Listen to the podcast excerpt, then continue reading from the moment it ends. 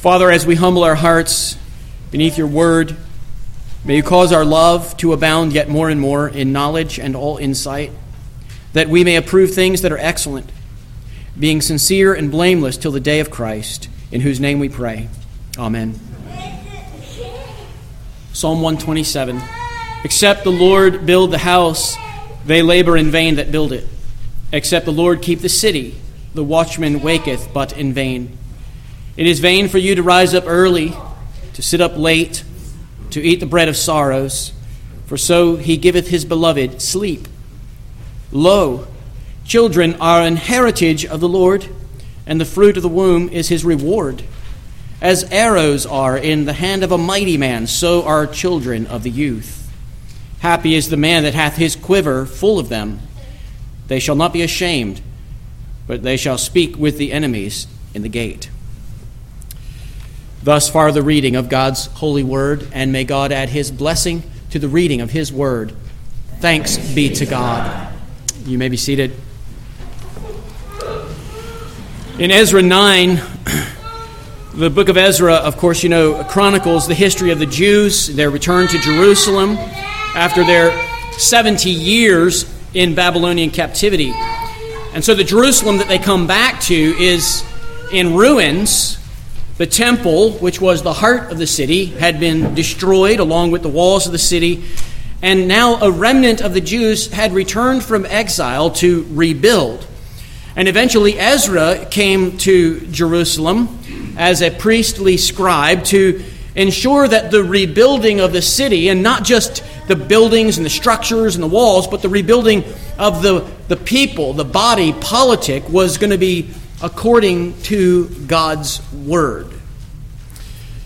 And so, in uh, chapter 9, in the book of Ezra, he returns to Jerusalem after a long trip to find that many of the people, including some of the leading citizens, had taken wives for themselves and for their sons from the peoples of the surrounding nations. Now, the concern was not what we would call interracial marriage. The concern was with what we would call interfaith marriage. This was contrary to God's law. Only Israel as a nation knew the true and living God and knew from God how to worship Him. The other nations served false gods through their various idols. So Ezra was distraught over their interfaith marriages, so much so that he tore his garments, he pulled his hair out of his head, he pulled a beard from his face, he fell on his knees, spread out his hands to heaven, and begged God to have mercy on them. Now, as hard as it may sound, the men repented and they gave up their idol worshiping wives. Now, why was Ezra so distressed by this intermarriage, and what was so wrong with these marriages that the dissolution of the marriages was preferred to their permanence? Well, Israel's history had proved that the religious corruption of the household meant the erosion of society, both religiously and civilly. Let me say that again. The religious corruption of the family leads to the erosion of society, both religiously and civilly. We think about Balaam, who taught Balak how to put a stumbling block before the Israelites, causing the Israelites to sin so that they might invite God's judgment upon them. And how did he do it? He told Balak, Give them your daughters in marriage. And as your idol worshiping daughters lead their sons astray, God will visit wrath upon their heads. Probably the most notorious example that we find of this in the Bible is the wife of Ahab. You remember her, Jezebel? She persecuted the prophets of the Lord and promoted the worship of Baal and Asherah in Israel. It was this kind of thing that ultimately led to the exile of the northern tribes of Israel, first to the Assyrians, and then a little while later, a few generations later, the exile of the southern kingdom of Judah uh, by the Babylonians. So here Ezra is distressed because he sees Israel repeating the same error that had got them sent into exile in the first place. The corruption of the home leads inevitably to the corruption of worship as people try to mix true and false religion, and then eventually they just abandon the true religion altogether. And this corruption of the home and of the church leads inevitably to the corruption of civil government and civil society, as we see in Israel's abuse of the orphans and widows. All this kind of right down a hill leading into their exile. And here they were, starting that cycle all over again. Nehemiah came along a little later than Ezra. He encountered the same problem of interfaith marriages, and he responded a little differently than Ezra. Nehemiah 13, 23 through 25 says that when he discovered that they had married wives of Ashdod, of Ammon, and Moab, that their children only know how to speak in the speech of Ashdod and could not speak the Jews' language, he says, I contended with them, I cursed them, I smote some of them, I plucked off their hair, and made them swear by God, saying, You will not give your daughters to their sons, you will not take their daughters to your sons, or for yourselves. So Ezra pulled out his own hair, Nehemiah pulled out their hair. Both men knew that the corruption of the family would lead right back to the corruption of the nation and to the judgment of God upon the nation. Well, the author of Psalm 127 also knows, by divine inspiration, the importance of the family for the strength of the city or of society. For the restoration of Zion, God builds the covenant home by grace for conquest. As just as God was rebuilding Jerusalem and the temple through people like Ezra and Nehemiah, with the coming of Christ, God laid a foundation with Christ as the chief cornerstone upon which he builds his church and advances the cause of his kingdom among the nations. And one of the institutions ordained for the restoration of Zion, for the restoration of the church, is the family, the Christian family. And a Christian family in connection with the other families in the church is ordained for the conquest of the nations. And so that building begins right there in Jerusalem. Just think about Acts. Beginning in Jerusalem and in Judea and all Samaria and unto the uttermost parts of the earth, they would preach the gospel, right? The gospel of the kingdom of God. So, first, we're going to consider that God designed the covenant home as the most basic unit of society. Now, I speak here of the restoration of Zion because Psalm 127 is one of a collection of psalms. It's 15 psalms that are called the Songs of Degrees or in many modern translations called the Songs of Ascent, uh, Psalms 120 to 134. Now, the ascent that's referred to is the steep road that you would be taking up to the city of Jerusalem. From wherever pilgrims traveled, they would only enter Jerusalem by ascending from some adjacent valley. So these psalms were collected after Israel's return from Babylonian captivity. They weren't all written at that time, but the collection was put together during that time so that they might sing them as they journeyed up to Jerusalem. Jerusalem had been rebuilt, the temple had been rebuilt, and these songs were to be sung by traveling bands of pilgrims as they came up for the three festivals that they were commanded to come to Jerusalem to celebrate every year. They express the hope of Israel for the, t- the full return of exile and their full restoration to God. So we read in the previous psalm, Psalm 126 and verse 1.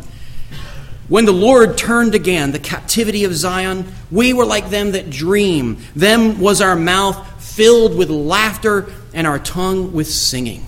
So they express their, their joy at being restored from exile.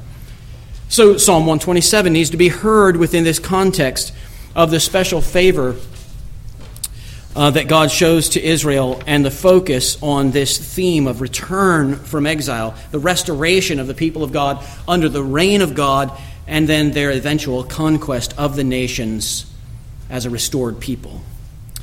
The first verse of Psalm 127 speaks of the restoration and preservation of both the house and the city.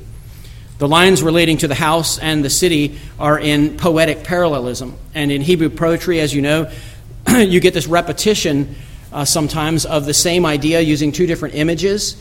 And you, so you get these uh, per, poetic parallelism that is synonymous.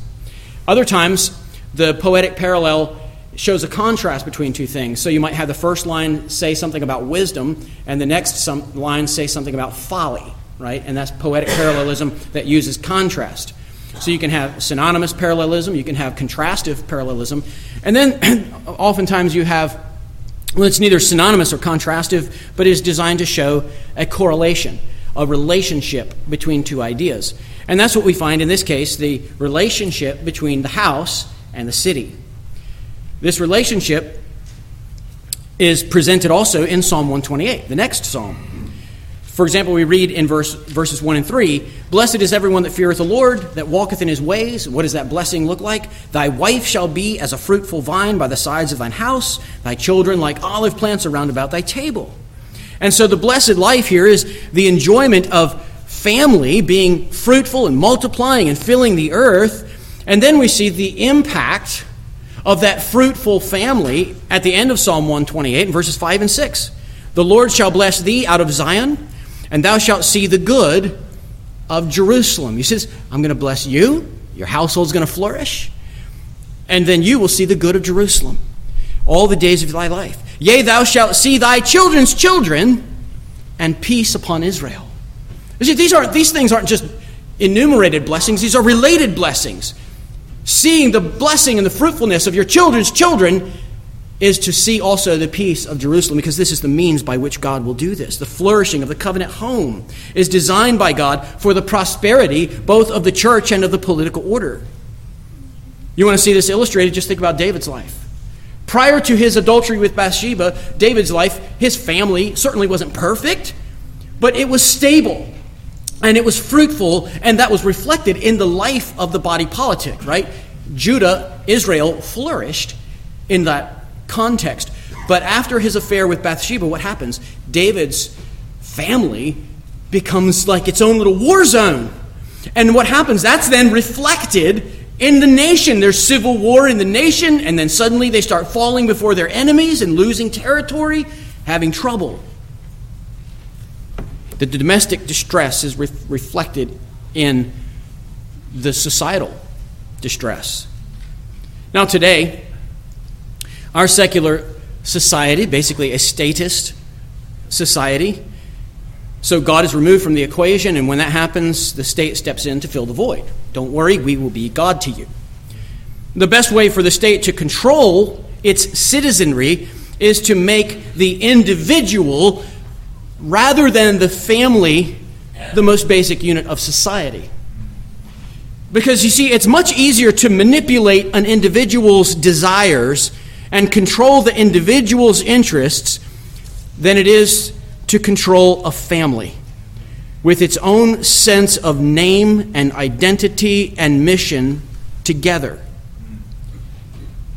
And uh, unfortunately, many in America have fallen into this statist version of individualism. But biblically speaking, the family is not just a group of individuals who happen to be related by blood, it is a social unit basic to society, both in the church sphere and in the civil sphere. So the church thrives on Christ centered covenant families. No doubt this is one reason that we find household codes in several of the letters of the New Testament instructing Christians on godly household relationships. Fathers, how are you promoting family solidarity as a covenant home? If you are a single parent, your work is more challenging. But God's grace is sufficient. And to say to our, not just our single parents, but even to our married parents, the church has vowed to assist you in the nurture of your family. If you're single without children, how are you helping the families of the church to flourish? And families, are you aware of the single people in your church family? How are you inviting them into your life to encourage their walk with the Lord? Hebrews 10:24 says that we are to consider one another to provoke unto love and good works. So, do you spend time considering the various members of your church family and how you might provoke them to love and good works? That's like that King James translation, provoke. usually not provoked toward love and good works. I'm usually provoked in the other direction. So we're to sit around and ponder how we might prod one another on, right?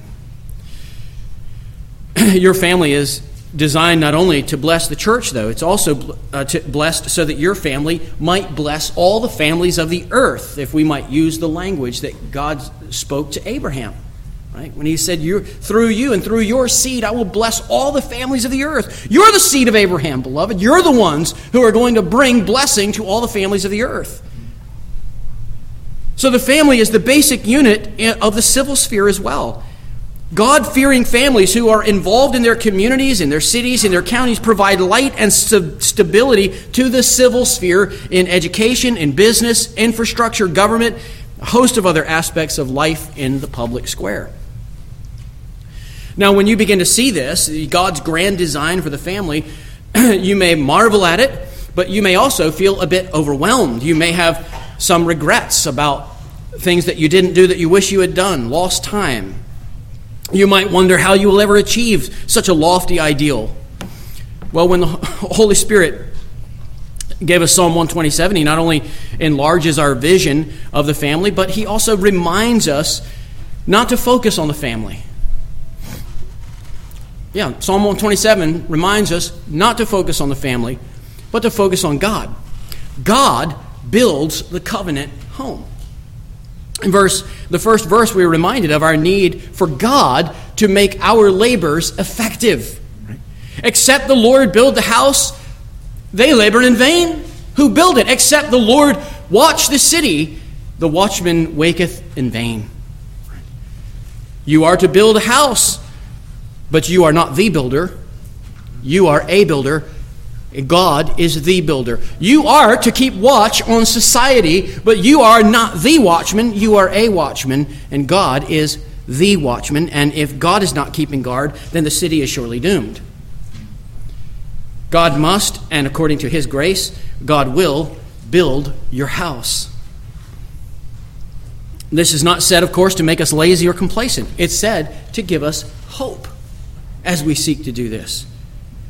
We're reminded of the necessity of the gracious power of God to build our homes so that we don't grow anxious as we seek to honor God as Christian households. In verse 2, the Holy Spirit speaks of the love of God to impart tranquility, peace, right? Not, not anxiety and worry as we try to build a home. For many of us, um, anxious toil is our default mode, right? But God says here, it is vain for you to rise up early, to sit up late, to eat the bread of sorrows, for so he giveth his beloved sleep. Now, this doesn't mean that we don't work hard. We're certainly called to work hard. It doesn't mean that we never put in long days. There will be times when we must put in long days. But listen, if, if every day is a long day. So long that you are neglecting the spiritual nurture of your wife and of your children, then you need to stop and reevaluate what you're doing and why you're doing it. And I'm not trying to put a burden on anyone. I am not trying to lay down some law here. I am cautioning you, say, do some self examination. Because you will wear yourself out, you will wear your wife out, you will wear your children out, and at the end of the day, what, you, what you will have for all your labors is what the psalmist calls the bread of sorrows, the product of anxious labors. Trust God. Be diligent in your work, but do not run on the fuel of anxiety. Run on the fuel of faith in God. Verse 3 brings us back then to the grace of God. It reminds us of the gift of God in procreation. He says, Lo! that, that word's meant to get our attention.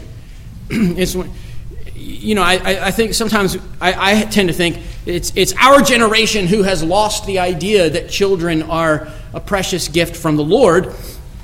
But I think not. It's, I think it's been a perpetual problem. Here, the psalmist he's getting ready to say something, and he wants to make sure you haven't fallen asleep yet. And so he says, Lo, children are an heritage of the Lord, and the fruit of the womb is his reward. Now, our society is terribly confused when it comes to children, right? Some seem to see children as a burden to be born, and so the fewer you have, the better. The birth rate in America reflects this negative attitude as we have fallen below a bare replacement rate. Others make idols of young children so that the father's mission in life is no, no longer defines the family's objectives, but the hobbies and the whims of the children have the family's energies dispersed in a hundred different directions that often have little to nothing to do with God's kingdom and God's righteousness. And then others are fearful of their children. I've seen this far too often as children move into the teenage years because the social Darwinists tell us with all their authority that teenagers are incapable of sound reason and self control. It's not true, Trevor. It's not true, by the way. But parents believe this, and so they let them run wild because this is what they're told to expect. But the Bible gives us a realistic as well as a positive view of children. Yes, children are sinners. Therefore, they require training and discipline. We're told to do that over and over again in the Bible. Our, all of our lives, just like the soil of the earth, naturally yield thorns and thistles because of the fall. But the good farmer does not walk away from the hard work of clearing the land and tilling the soil and planting the crops. And neither does a godly man walk away from the good work of nurturing the heart of his children. These are the heritage and reward of God to us. They are given as blessings, not burdens. Charles Spurgeon said, Where society is rightly ordered, children are regarded not as an encumbrance, but as an inheritance and they are received not with regret, but as a reward. We know something of the biology of procreation, but we also need to know the theology of procreation. Children are an inheritance from the Lord. And like an estate inherited from a father that must be stewarded by the heir, so children are to be stewarded as belonging first to God and then to us. While we must recognize that the covenant home is God's work and the security of the city is God's work, we must not abuse this to justify our carelessness in building our homes and keeping watch in society. God's building and keeping does not negate our building and keeping. Rather, He makes our building and keeping effective. As Oliver Cromwell famously advised his soldiers, put your trust in God, my boys, and keep your powder dry. When trusting God is first, and when that trust is motivating our action, then we give glory to God for our success. Right? Yes, we kept the powder dry. But we know that God is the one who makes it explode to send the musket ball at just the right velocity to hit the target. Yes, we build our houses, educating our children, discipling them, praying with them and for them, guiding their steps, urging them on through difficulties. But for all of that, we humbly acknowledge that except the Lord built the house, we labor in vain. Are you trusting in the sufficiency of Christ for you and your family?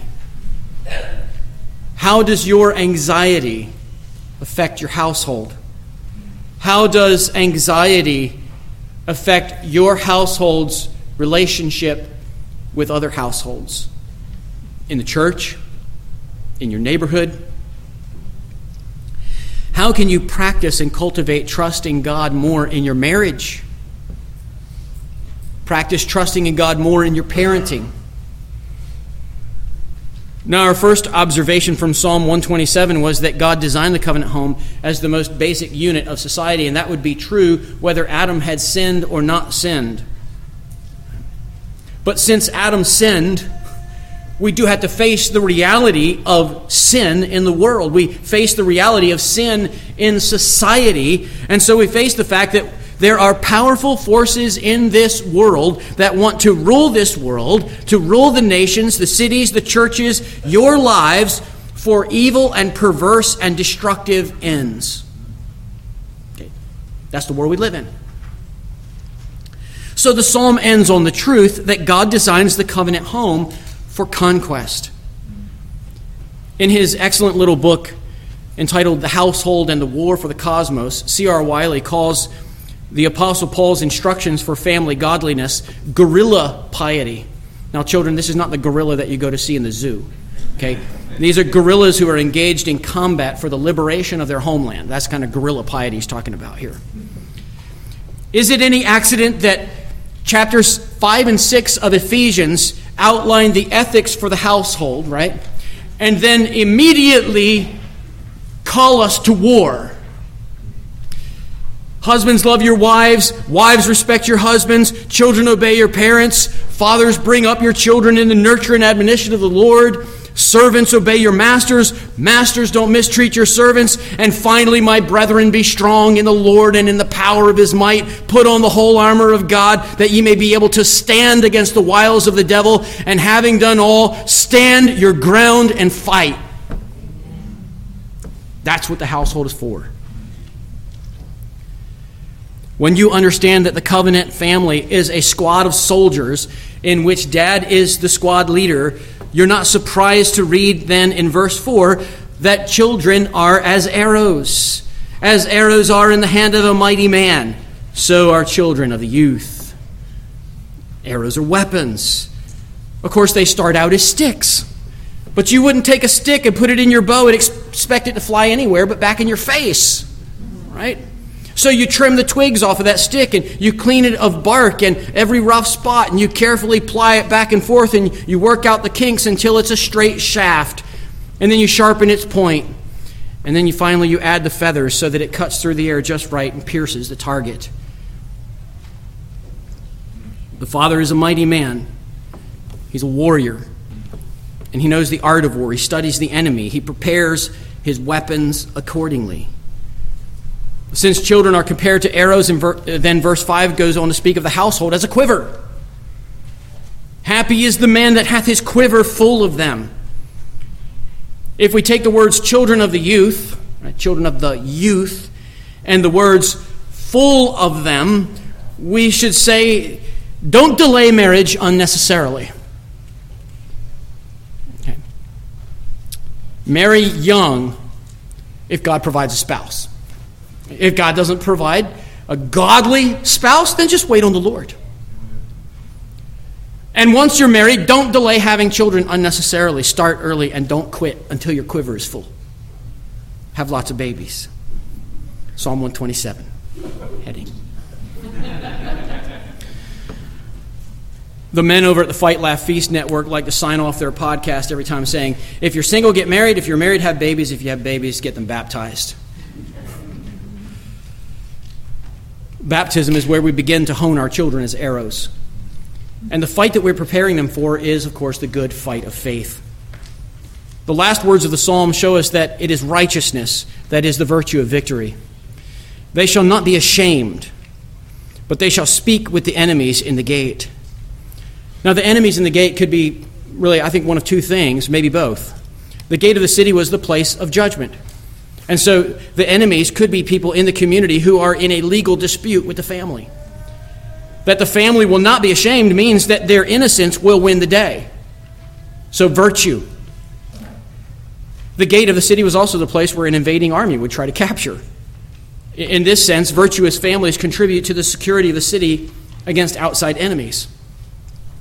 So, it's not the braggart and the bully that conquer, it's the virtuous are you preparing your children as arrows to fly in the face of the enemy? Is your family a covenant home to lend strength to the church, defending her purity and peace? Is your family a covenant household to build a more virtuous city for the glory of God? How can your home be more like an armory where your children are being outfitted for battle? What is your aim for your children and household? And don't say, please don't say, I just want them to be happy.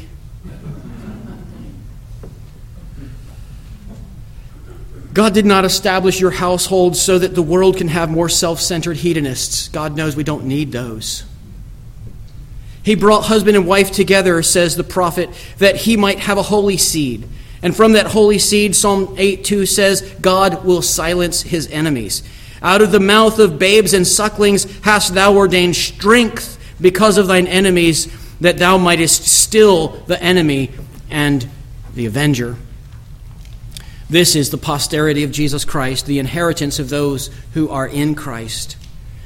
Just a few steps of ascent later in the Psalms of Ascent, in Psalm 132 and verse 10, is an expression of the ultimate hope in God's covenant with David, which is fulfilled in Christ. It says, For thy servant David's sake, turn not away the face of thine anointed, thine Christ. The fullness of God's kingdom will come as Christ is putting all of his enemies under his feet. And what the what psalmist is telling us is that your family is one of the instruments that Christ is using to overcome his enemies and put them under his feet. And in fact, your babies, your suckling infants, he will use to shut the mouths of the enemy. So I close with these words of C.R. Wiley. He says, We have the fulcrum of the world in our possession, and that gives us leverage. I'm talking about our households. But the principalities know this, and that is why they are obsessively working to break your household down. You may wonder how your small stake could possibly threaten the powers that be. Well, just remember a household ordered by the household code of Ephesians reflects the rule of Christ. And that makes the principalities fear. Besides that, he says, all things connect. That little tune that your household sings is in harmony with the music of the spheres. And that harmony restores many things that the enemy has perverted. Behold, bless ye the Lord, all ye servants of the Lord which by night stand in the house of the Lord. Lift up your hands in the sanctuary and bless the Lord. Psalm 134, the last of the songs of ascent. See, that's where the ascent is to end, right? Is all of us together in the house of the Lord, blessing the name of the Lord. Almighty God, our Father, bless us with faith and hope in Christ, who bids us to bring our children to him that he might bless them. May you grant us understanding of the family and of your design for the family in society. Grant us wisdom for a well ordered household, we pray. Draw our children into your saving embrace that they would know you and the joy of your salvation, that through them your glory would be made known in this generation, even shutting the mouths of your enemies through the lisping praise of thy infant holy seed. Through Christ we pray. Amen.